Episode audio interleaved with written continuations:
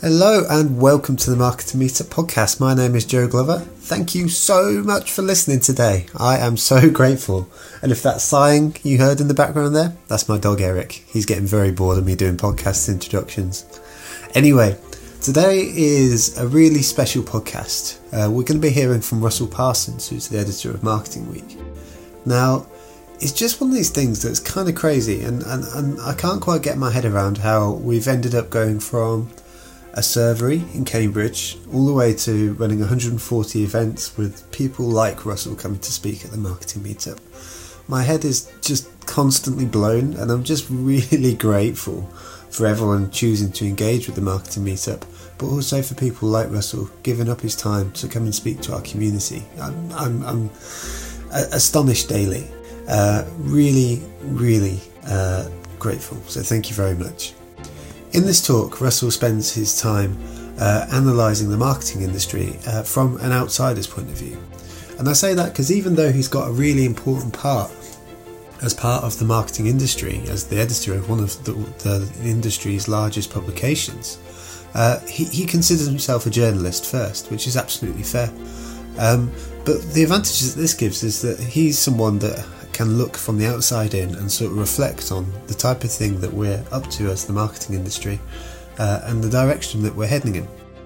This is going to be the first of two parts. So we're going to hear uh, the talk from Russell, which is about 20 minutes long, and then in a separate podcast, we're going to publish uh, the Q&A section because we had an extended Q&A section on the night.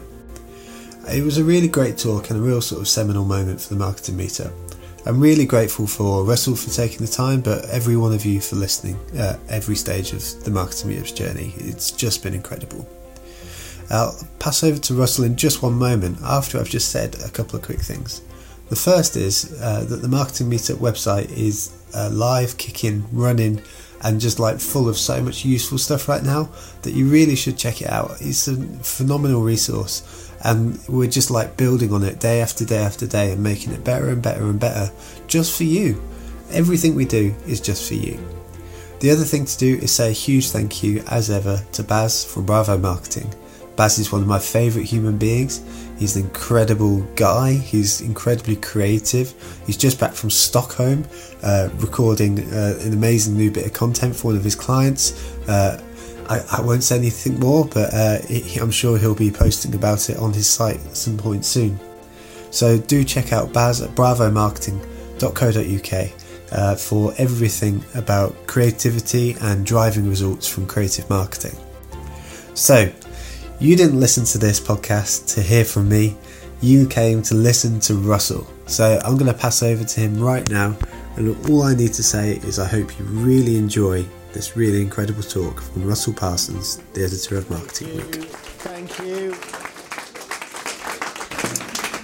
After that positive, uplifting, and very generous welcome, it's my job to bum you all out with that as our subject, almost existential, philosophical uh, subject for the evening. Um, if I could just firstly ask you all to stand up, we're going to do a bit of a I'm joking, sit down. It's not that kind of stuff.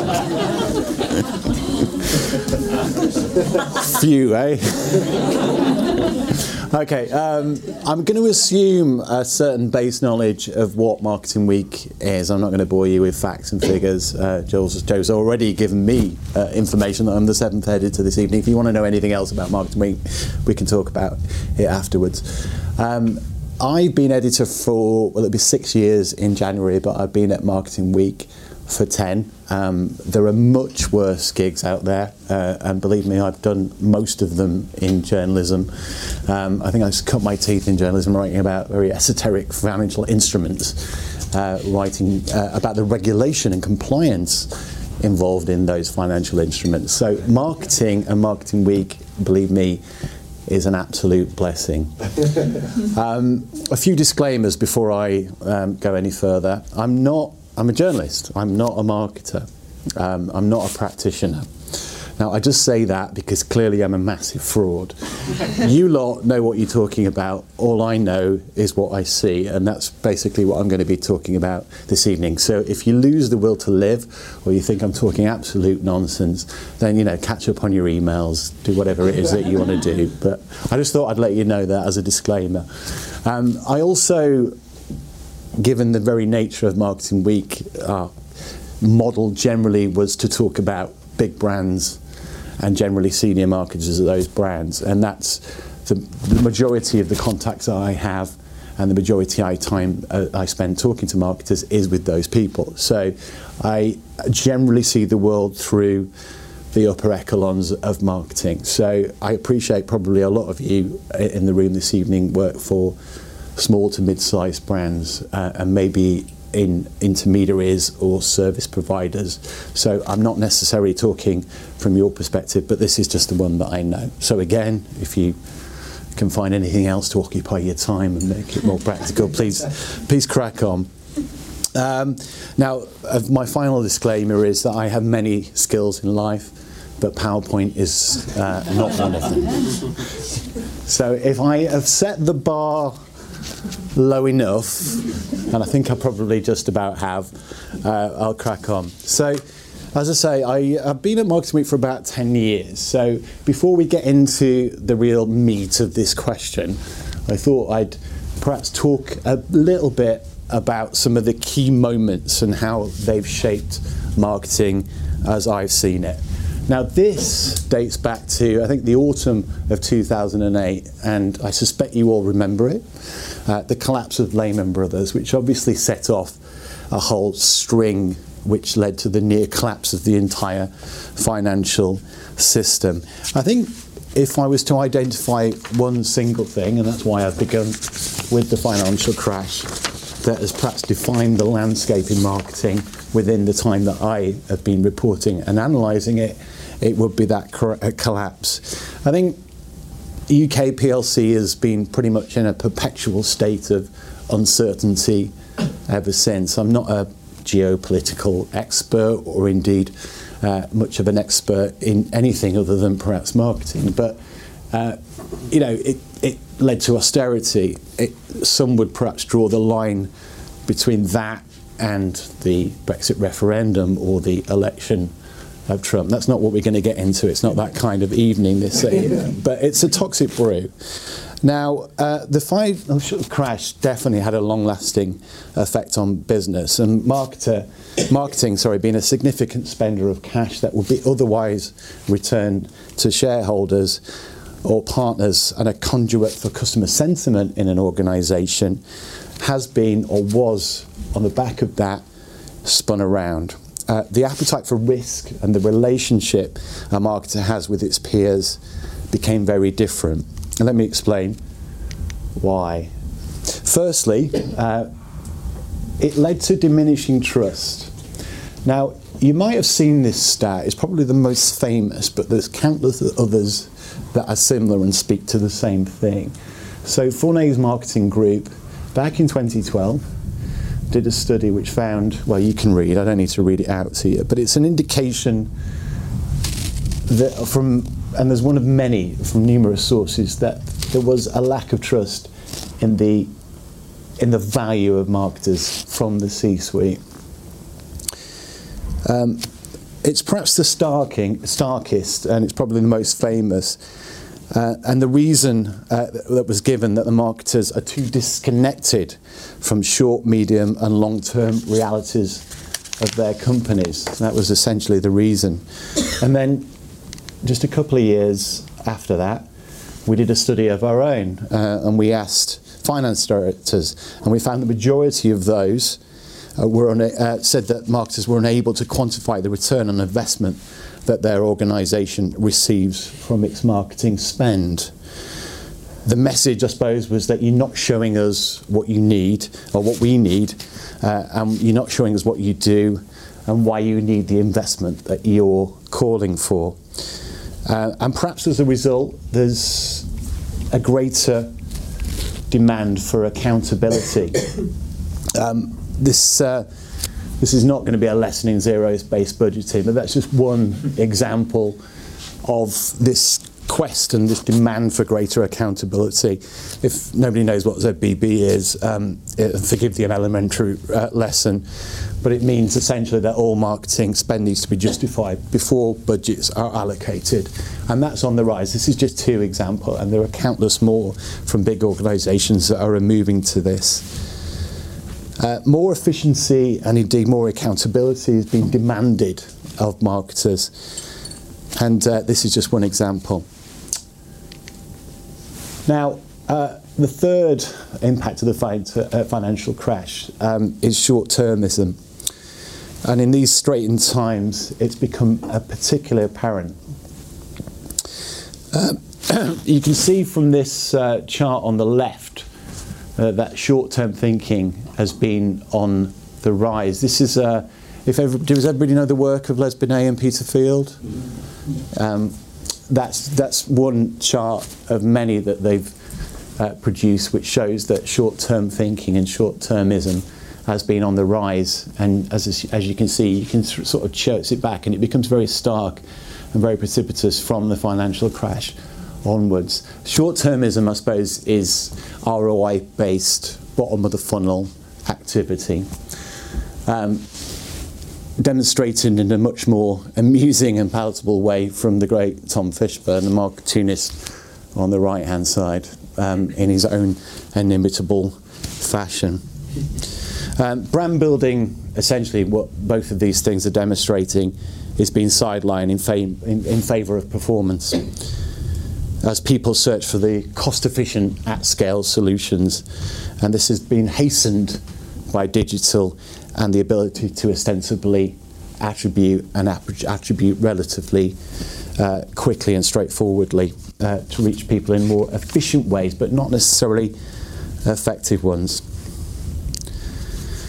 Now, that brings me on to uh, two of the other things that have perhaps defined my 10 years at Marketing Week.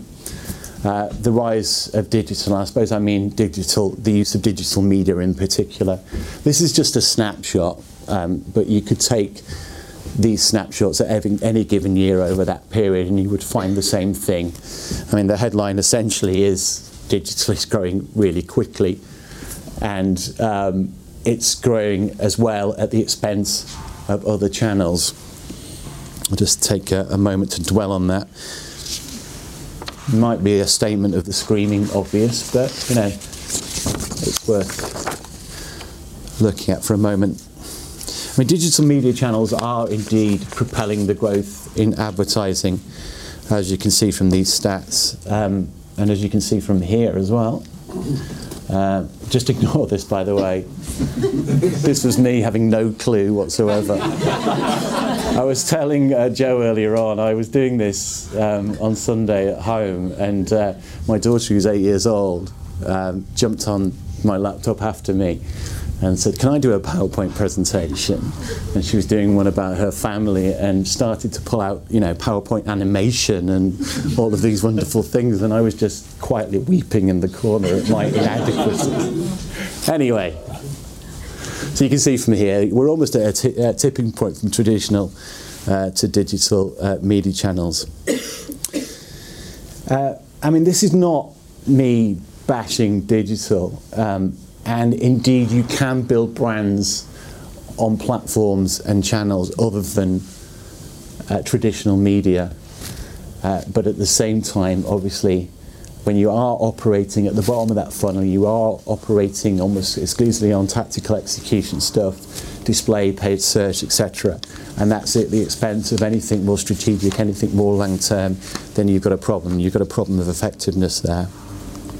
Now, the third thing, which has certainly been a major topic and a continuing topic since I joined Marketing Week, is data. I think it began as big, and then it got smart, and then it got intelligent, and there's probably further iterations that I'm not aware of. But data clearly, uh, or the omniscient uh, and the panoply of different data points that are available is as a result of digital media um, and many other things, but primarily that. Uh, and people got very excited, very giddy with possibility. There was a billion data points, but I suppose the question I'm asking now is whether or not there's any more insight uh, than there used to be. It's, um, I mean, the. Uh, there is no shortage of detractors, perhaps, um, when it comes to data. Um, but it's worth listening to some of these people, whether or not it be Mark, who's obviously a colleague of mine, or people like Sir John Hegarty. Um, there is a question over whether or not data and digital have been or become colossal distractions. Just take a moment to dwell on some of that, if not for any uh, other reason other than to mar- marvel at Mark's brilliant way, wordplay in creating the spreadsheet jockeys as, as an actual job. now, there's a slight causation correlation thing going on in terms of my theory here, but there's no doubt, or at least if you're going to take Binet and Field's uh, research as read, that we are looking at effectiveness becoming the consequence of both short term thinking, uh, but also perhaps playing at instant returns and instant wins. And there is a question mark over whether or not data and digital is at the root of that. And again, further illustration here short termism boosts return on market investment, but not profit growth. All of these uh, charts are available, I think, by the IPA. I think I just copied and pasted them over there, but there's more coherent and cogent ways to adapt. So, I mean, before I go on to these, I mean, it's, I mean, does all of this speak to a, a department lacking the trust of the board? Um, or, or those in control of the purse strings? I think these are all questions that we ask a lot on Marketing Week. Uh, is this the, f- uh, the failure of marketers to communicate their worth and their value? Or is it the fault of ignorant colleagues who fail to understand and paint marketers into a corner in terms of what they do and what they can contribute? Is the game of marketing rigged? To legacy perceptions of marketers being the last in line, the legacy, uh, the legacy perception of them being executors of other people's strategy still live on. It's a cliche, but I hear it all the time. Is marketing still the colouring in department? or has the promise of data and digital channels inadvertently pushed marketers into a data driven ghetto where short termism pervades? I think the answer is probably a little bit of everything. Uh, what is clear, though, is that something uh, does need to be done. And the good news, or at least my analysis anyway, is that there's plenty that can be done. So I'll just take a moment to talk about some of those things that you can do or that others are doing by means of best practice to address some of these challenges. Now, the first thing is don't panic. Stop predicting Armageddon. We're as guilty as any other marketing title of giving people the platform to say that everything that you've known or ever known is totally wrong.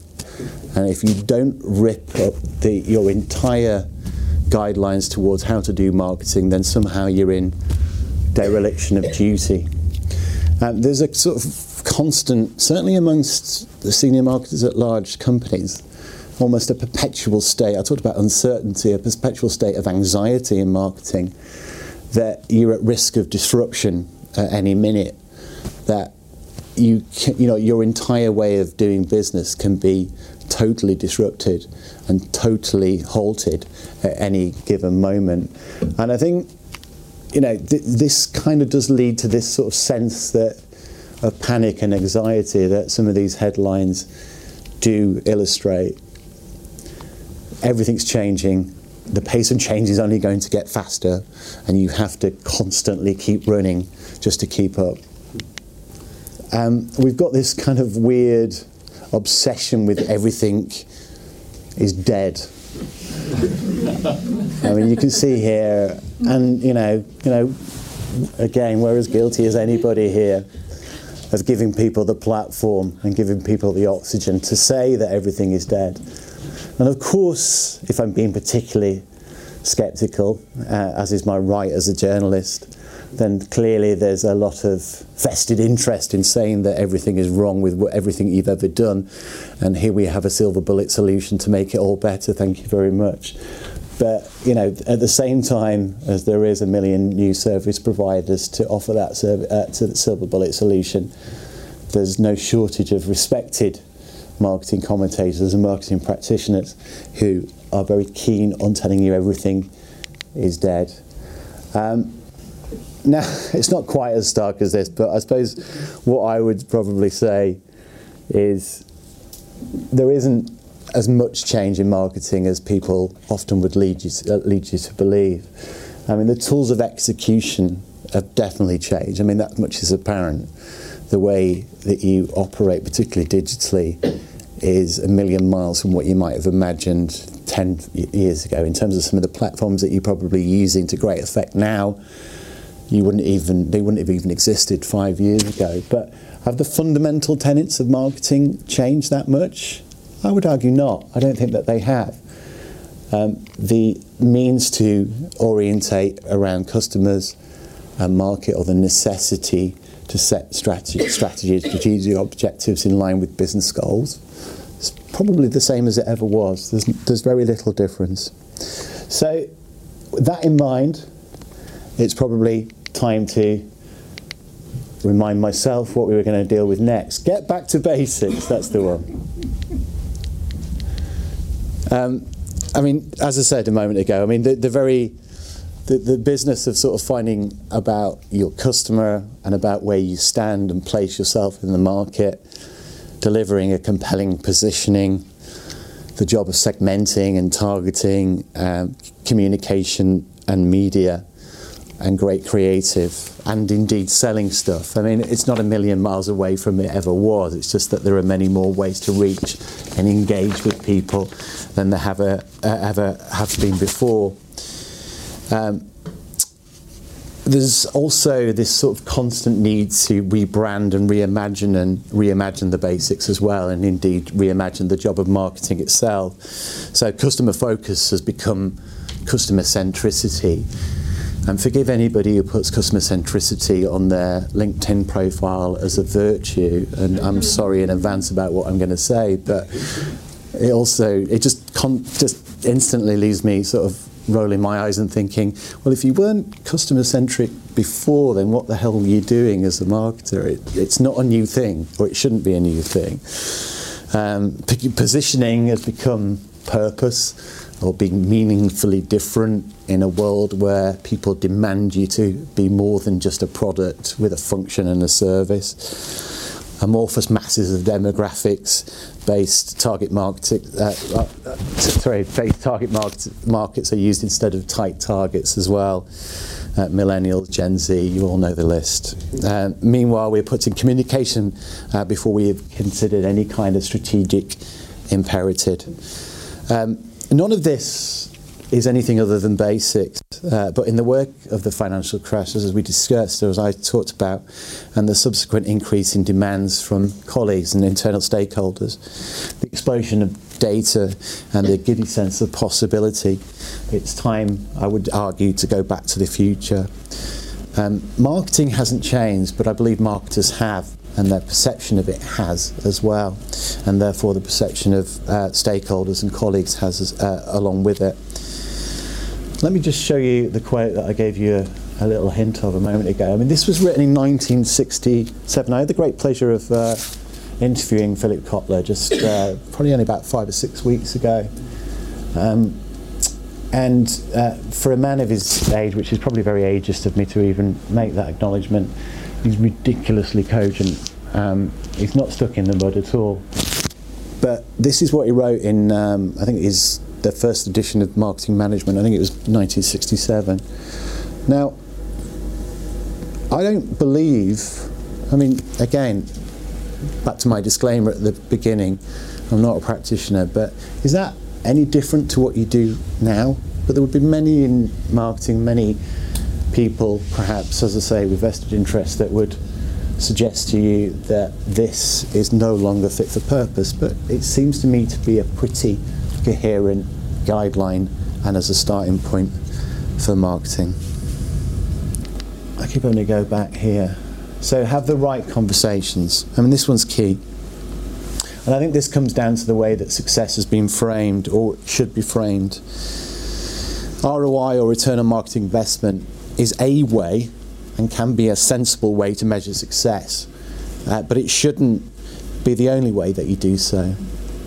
If it is, then it will invariably push you down a short term pursuit of attribution, which might be a tempting way to receive instant gratification and to demonstrate to your boss very easily and quickly that you're doing the right thing, but it might not be the right thing ultimately and in the long term to do.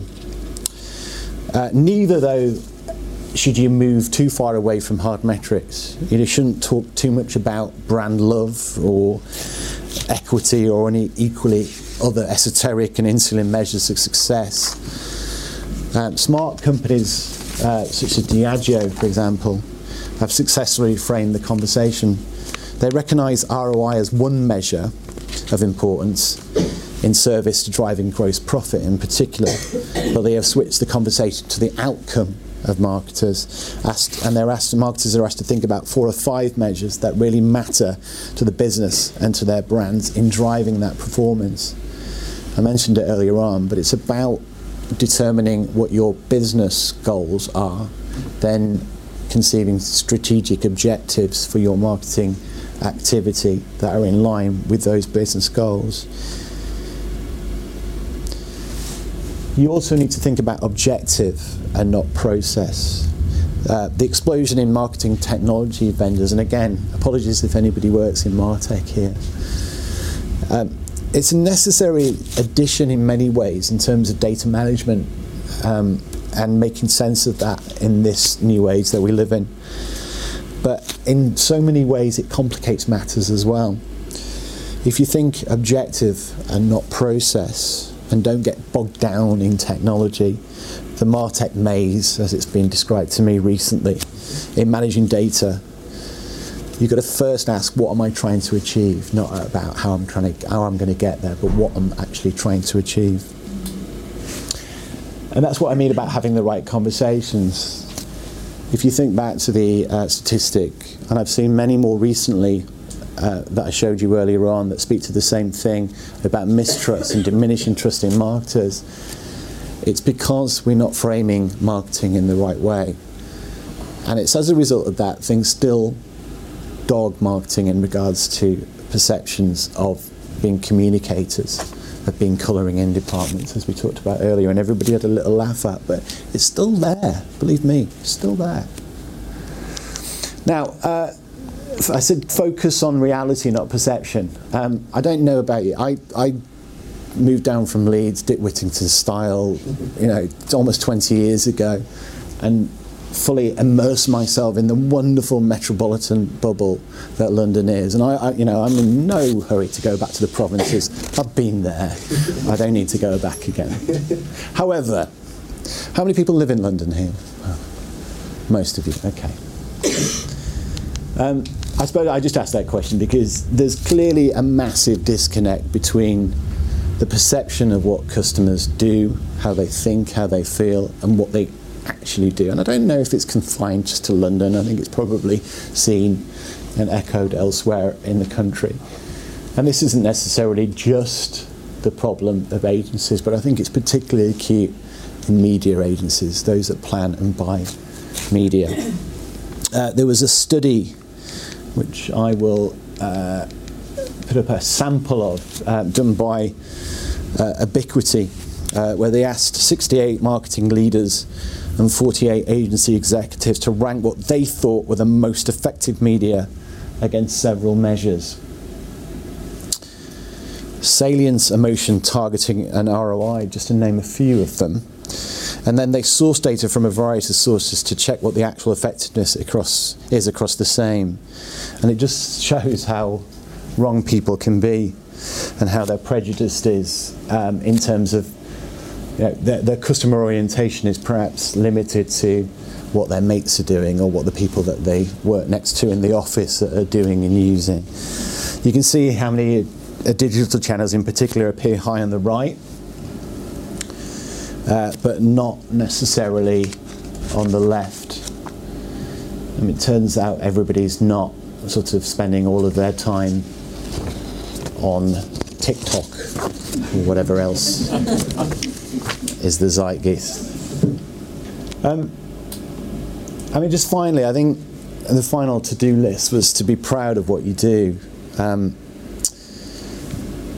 I think going back to where I began at the beginning, uh, talking about the financial crisis, it had a huge impact on this pull between efficiency and effectiveness that I've talked about. But I think it also had a sort of slightly and very unexpected impact, and it, it almost gave rise, I think, to to brand purpose. Now, I'm, I'm not as eloquent or as mean about brand purpose as some of my contributors, particularly Mark Ritson, is. I think there is definitely, when it's authentic, and it's definitely built into what you actually do, not what you actually say about what you do. It's perfectly legitimate and absolutely core to what you do. Um, but at the same time as there's been this necessary belt tightening and this over eagerness to demonstrate efficiency. Certainly with big brands, there's been this kind of splurging of money on activity that is almost kind of the antithesis of that belt tightening.